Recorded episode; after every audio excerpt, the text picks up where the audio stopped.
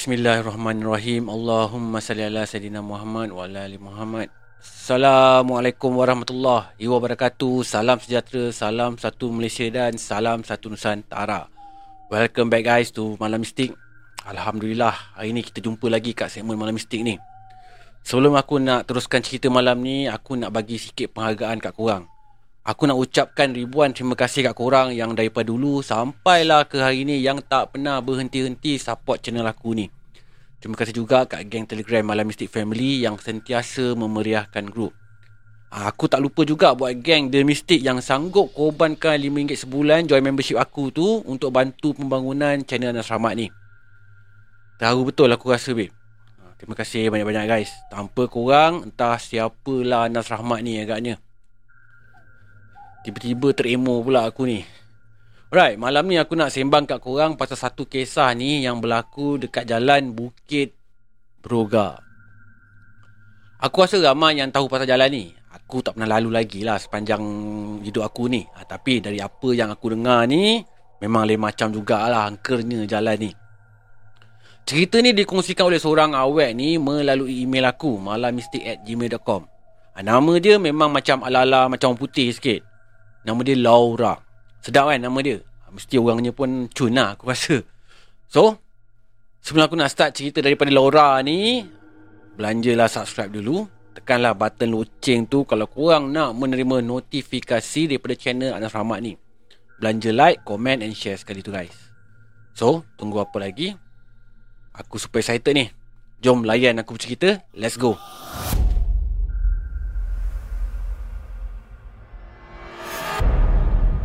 Kisah ni berlaku pada tahun 2020. Ha, kalau lebih spesifiknya pada 17 hari bulan Mei tahun 2020. Masa tu si Laura ni masih lagi couple dengan ex-boyfriend dia nama dia Fakrul. Laura dengan Fakrul ni, diorang berdua ni adalah student. Ha, tapi diorang ni bukanlah student dekat kolej yang sama. Ha, kolej lain-lain. Fakrul ni pula bukanlah orang tempatan. Ha, bukan orang situ lah. Ha, tapi dia stay dekat area Bukit Broga tu. Nak dijadikan cerita satu hari tu. Laura ni dia keluar dating dengan Fakrul. Memandangkan Laura ni je yang ada kereta. So dia lah yang kena pergi ambil Fakrul ni dekat rumahnya yang terletak dekat kawasan Bukit Broga tu. Hari tu, lepas-lepas dating dengan si Fakrul ni, Laura pun hantarlah dia balik ke rumahnya yang terletak kat bahagian atas Bukit Broga. Masa sampai dekat rumah Fakrul tu, waktu pun dah lewat malam sangat dah. Nak dekat pukul 12 malam dah pun. Inilah kali pertama si Laura ni dia balik lalu jalan tu pada waktu lewat-lewat malam. Masa mula-mula tu si Laura ni memang langsung tak terfikirkan perkara-perkara mistik ataupun seram bila lalu kawasan tu. Dia lalu situ sebabnya jalan tu adalah jalan yang paling cepat ke arah Seremban kalau nak sampai ke rumah dia.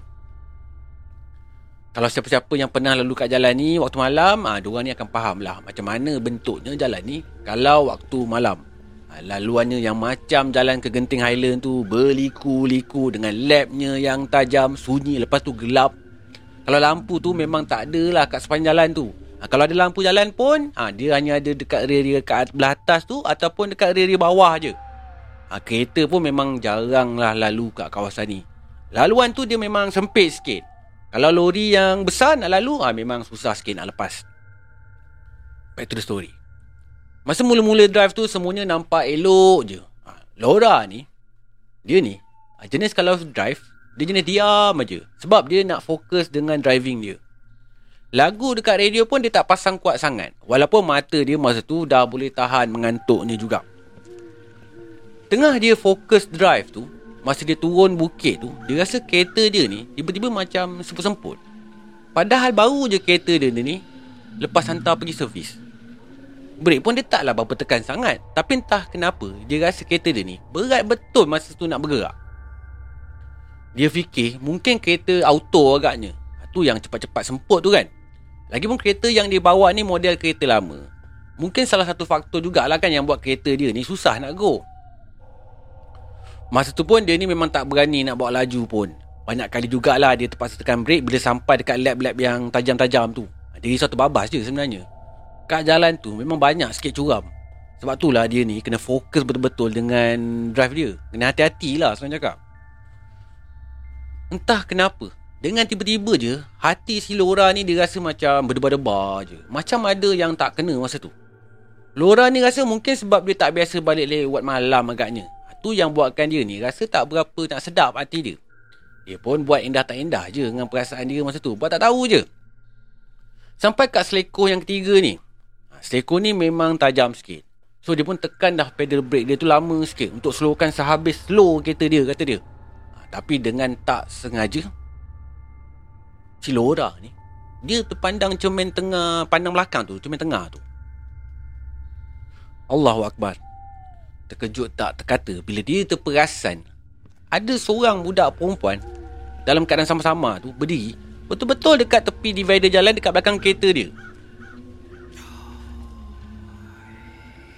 Rambut budak tu memang panjang sampai tutup muka dia. Bajunya pula lusuh.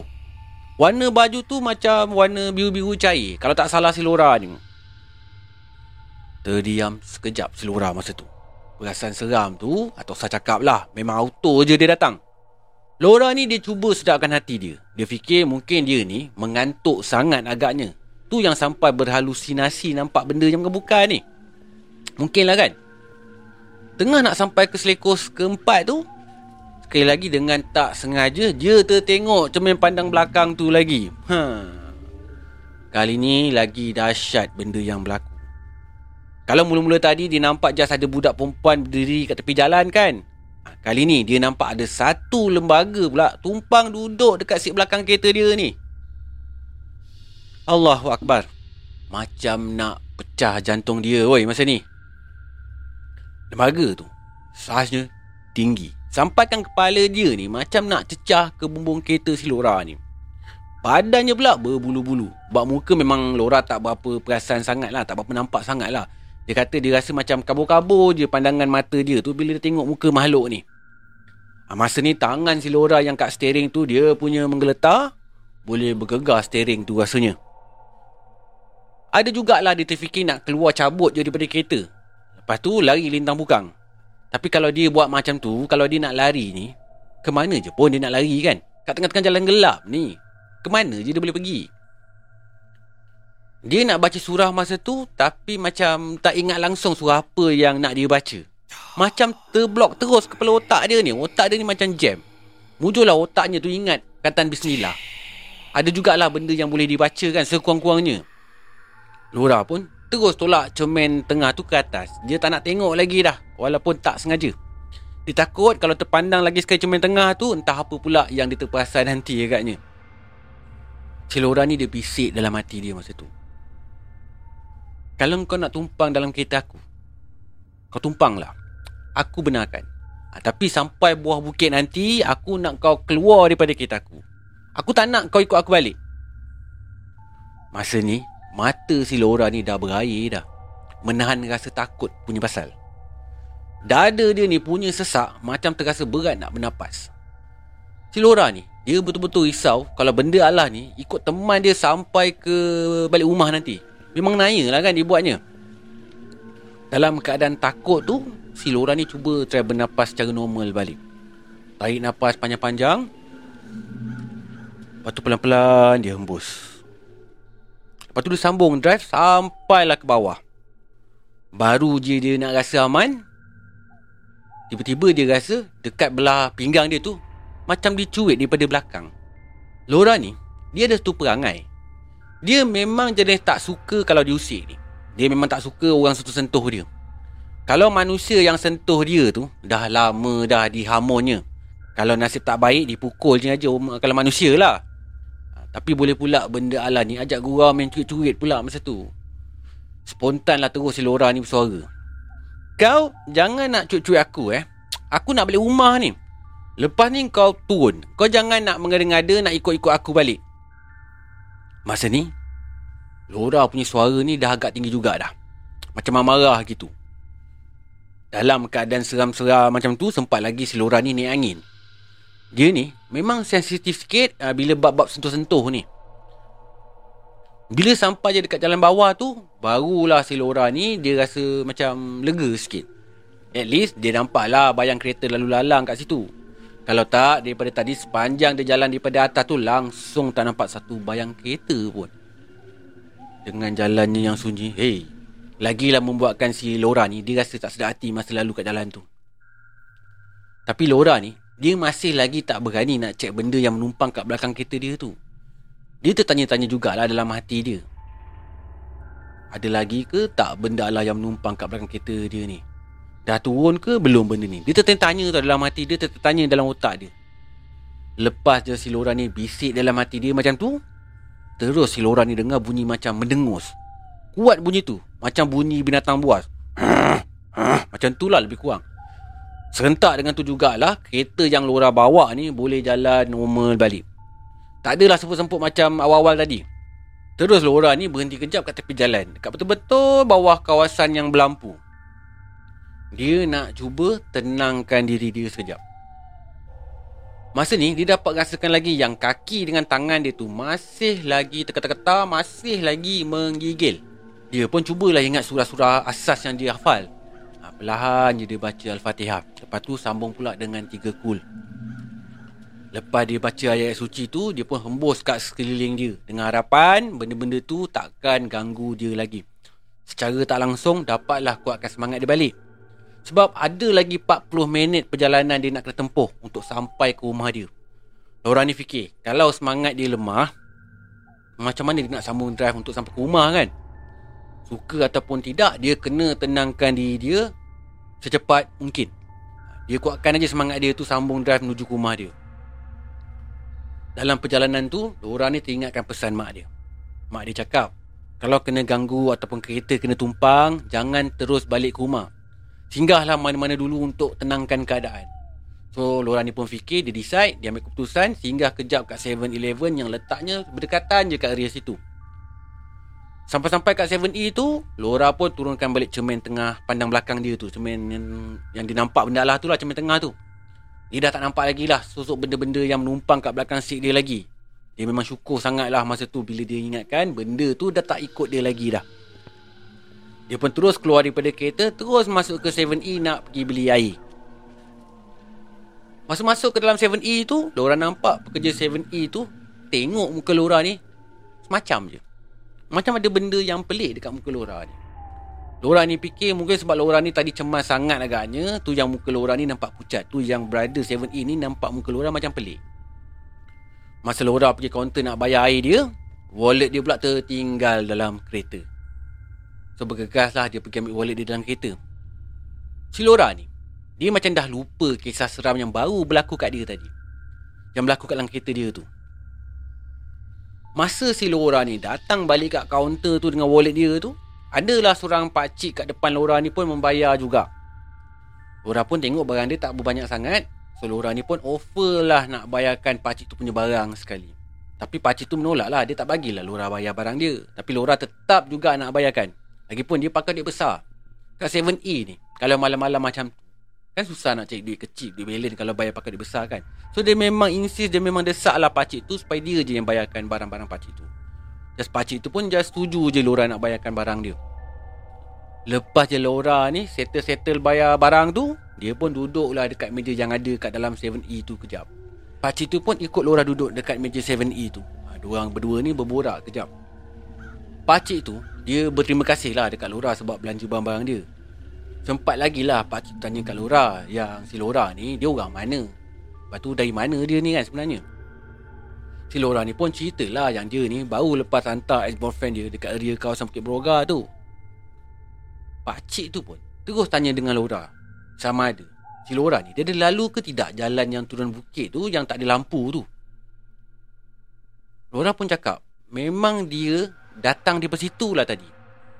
Terkejut jugalah pakcik tu bila dengar yang Laura ni cakap yang dia baru je lalu daripada situ. So pakcik ni pun cakap lah dekat Laura. Yang Laura ni berani betul kan lalu kat situ lewat-lewat malam macam tu. Even pakcik tu yang memang penduduk uh, area kawasan situ pun tak berani nak lalu kat situ kalau dah tengah-tengah malam dah. Jalan tu dah lah sunyi. Dah banyak dah pun berlaku accident kat kawasan tu sebab gelap sangat dengan selekonya yang tajam-tajam lagi. Tapi si Laura ni memang berani lah lalu jalan tu malam-malam walaupun seorang-seorang.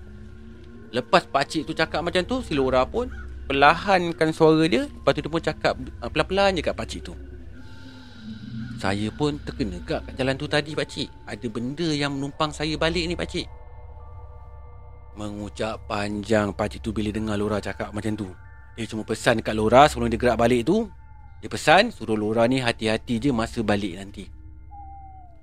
Bila pakcik tu dah gerak Laura pun nak gerak sekali lah kononnya Belum sempat pun dia nak bangun daripada kursi tu Laura nampak pekerja 7E tu keluar daripada kedai lepas tu terus duduk dekat kaki lima kedai nak isap rokok sebatang. Tapi tak lama pun dia duduk isap rokok kat situ lepas tu dia terus masuk balik ke dalam. Lora ni pun tanyalah kat pekerja 7E tu. Bang. Cepatnya isap rokok tu bang. Tak bagus lah bang isap rokok lagi laju tarik lagi laju tu bang. Pekerja 7E tu pun terus jawab balik dekat si Lora ni. Memang nak isap rokok lama-lama sikit kat luar ni. Tapi Patung kat dalam kereta awak tu Seram sangat lah saya tengok. Asyik duk tenung saya je. Tu yang saya masuk dalam balik ni. Hmm. Laura yang mendengarkan pekerja 7E tu cakap ada patung dalam kereta dia Dia terasa pelik jugalah Dalam masa yang sama pun seram juga. Mana datangnya pula patung tu kan? Bila masa pula dia bawa patung Pekerja 7E tu bersungguh-sungguh cakap Yang dia nampak ada satu sosok tubuh besar Berbulu-bulu dalam kereta si Laura ni Betul-betul diingatkan benda Allah tu patung. Si Laura ni bawa patung dekat seat belakang kereta dia. Betul-betul pekerja 7E tu ingat si Laura ni bawa patung kat belakang seat dia. Masa ni si Laura ni memang betul-betul rasa tak sedap hati. Mati-mati dia ingatkan. Lepas daripada kawasan Bukit Beroga tu, benda tu dah tak ada. Dia betul-betul tak sangka yang benda tu masih lagi ikut dia duduk dalam kereta dia lagi. Laura ni pun mintalah bantuan pekerja 7E tu untuk tengokkan sekali kereta dia. Dia minta pekerja 7E ni temankan dia. Pekerja 7E tu pun ikutkan je lah langkah si Laura ni daripada belakang. Nasib baiklah malam tu memang tak ada customer kat 7E tu. Bolehlah pekerja 7E tu layankan si Laura ni. Sampai-sampai kat kereta, cepat-cepat si Laura ni buka pintu belakang kereta dia. Lepas tu cepat-cepatlah dia suluh kat kawasan sekeliling tu patung ataupun sosok lembaga yang pekerja 7 itu nampak tadi tu memang dah tak ada dah. Yang ada cuma macam sisa-sisa tanah dengan tumpuk-tumpuk lendi. Tak tahulah lendi apa yang melekat dekat si kereta Lora ni. Tapi confirm bau dia memang busuk betul. Satu kereta memang bau busuk. Bau busuk tu seolah-olah macam bau bangkai. Istighfar panjang diorang berdua masa ni. Pekerja 7E tu pun suruh si Laura ni buka semua pintu kereta seluas-luasnya. Lepas daripada empat-empat pintu tu Laura dah buka, pekerja 7E tu pun laungkan azan dari tepi kereta si Laura ni. Laura pula just duduk perhati je daripada jarak jauh sikit daripada keretanya tu. Lepas je pekerja 7E tu laungkan azan, terus bau busuk tu keluar daripada kereta. Tak lama lepas tu bau tu pun hilang. Lepas dari tu, brother tu pun cepat-cepat lah suruh si Laura ni terus balik ke rumah. InsyaAllah tak ada apa-apa lagi. Dia cakap macam tu lah. Lebih kurang pukul 2.30 pagi macam tu. Laura ni pun teruskanlah perjalanan dia dengan harapan tak ada lagi lah gangguan yang berlaku. So sepanjang perjalanan balik tu memang tak betul-betul lah si Laura ni berdoa. Minta janganlah dia ni diganggu lagi. Lebih kurang pukul 3 pagi macam tu. Laura pun sampai ke rumah dia. So cepat-cepatlah dia bagi salam turun masuk ke dalam rumah. Mandi-mandi lepas tu terus masuk tidur. Alhamdulillah Malam tu tak ada lagi dah gangguan pun yang berlaku. Ha, Cuma esoknya tu Si Laura ni demam panas. Lepas daripada kejadian tu Si Laura ni pun kurang berhubung lagi dengan ex-boyfriend dia tu. Dalam masa yang sama Laura ni agak trauma jugalah nak ke rumah ex-boyfriend dia tu. Ex-boyfriend si Laura ni fikir yang Laura ni hanya macam mereka-reka cerita tau. Dia fikir Laura ni hanya buat-buat cerita je ha, Sebab sepanjang dia lalu kat situ Dia tak pernah pun alami apa yang Laura ni kena tak lama lepas tu, lebih kurang 2 minggu lepas kejadian tu, si Laura ni pun terus break off dengan ex-boyfriend dia tu. Dia break off atas sebab-sebab tertentu. Lemah betul kalau bercakap pasal benda lah yang suka main tumpang-menumpang ni. Kadang-kadang yang geram tu dia tak nak balik. Dah halau pun tak nak balik. Dah marah pun dia tak nak balik. Aku tak pernah lah lalui benda lah ni. Dan kalau boleh aku memang tak nak pun ada pengalaman dengan situasi macam ni. Kalau boleh aku nak elak, aku elak. Memang aku akan elak. Minta selisih. Aku ni selalu jugalah drive solo. Kadang-kadang tu aku terpaksa jugalah rempuh dengan laluan-laluan yang suram-suram macam ni. Biasanya, Kalau aku tahu yang aku akan drive solo tu Sebelum aku nak gerak tu Aku akan amalkan dua perkara ni Selain daripada berselawat uh, Dengan minta perlindungan daripada Allah Subhanahu Taala. Aku bagi tips kat korang ni lah. Tips nombor satu Biasanya aku akan cuba seraya upaya Untuk elakkan berfikir Ataupun terfikir pasal benda-benda seram ni Sepanjang perjalanan. Ha, Caranya biasanya aku akan buka radio lah. Buka sekuat-kuatnya. Lepas tu aku akan nyanyi kuat-kuat juga. Kau kat dalam kereta seorang-seorang kan Peduli apa dengan suara kau sedap ke tak? Bukannya ada orang yang nak dengar pun Ya tak? Just nak hilangkan rasa takut je. Kalau tak pun aku layan fikir masalah Tak pun layanlah fikir benda-benda yang membahagiakan aku ke apa ke. Jangan aku tak fikir pasal benda-benda macam ni. Aku memang akan elak lah berfikir benda-benda aneh Benda-benda seram ni. Bagi aku Kalau kita terfikirkan perkara seram ni lah Yang membuatkan kita ni mudah diganggu. Yelah otak kita dah setkan dengan benda-benda seram kan Benda Allah tu kan. Jadi benda tu senang lah nak datang dengan dalam bentuk apa yang kita set dalam otak kita ni. So ini pendapat aku lah Tips nombor dua pula Tips ni aku pernah kongsikan sebelum ni Dekat cerita sebelum-sebelum ni. Tips ni daripada mak aku. Ha, Tapi aku nak bagi tahu sekali lagi. Biasanya kalau aku drive solo Aku akan penuhkan seat dalam kereta aku. Tak kisahlah seat sebelah penumpang depan ke Penumpang belakang ke Aku akan penuhkan dengan barang-barang. Aku letaklah bantal ke Beg aku ke Buku ke Atau apa-apa barang pun lah. Janji set aku tu semua dipenuhi dengan barang Supaya tak ada ruang pun benda nak duduk. Ini petua mak aku So ini antara petua yang aku amalkan hinggalah ke ini. Selain daripada banyakkan berselawat Inilah petua yang aku buat. Tapi aku tak naklah janji kat korang Kalau korang gunakan tips aku ni Confirm tak ada benda yang menumpang. Ha, Cuma so far Alhamdulillah lah. Sepanjang aku amalkan tips-tips ni Belum lagi lah aku kena dengan benda Allah yang suka menumpang-menumpang ni. Ha, Kalau lintasan tu ha, memang ada. Tapi bab tumpang-menumpang ni aku tak kena lagi. Aku cuba elakkan, aku cuba jauhkan. Ha, minta-minta takkan kena kat aku. Huh, pi pi jauh-jauh. Hmm. Ha, cuma aku selalu je ingatkan diri aku ni. Kalau dah ditakdirkan hari tu aku akan bertembung dengan dia, memang tak boleh nak elak pun. Kenalah juga aku belajar bersedia walaupun aku tak rela. Cuma sebelum berlaku tu, kita ikhtiar je lah apa yang patut. Ya tak?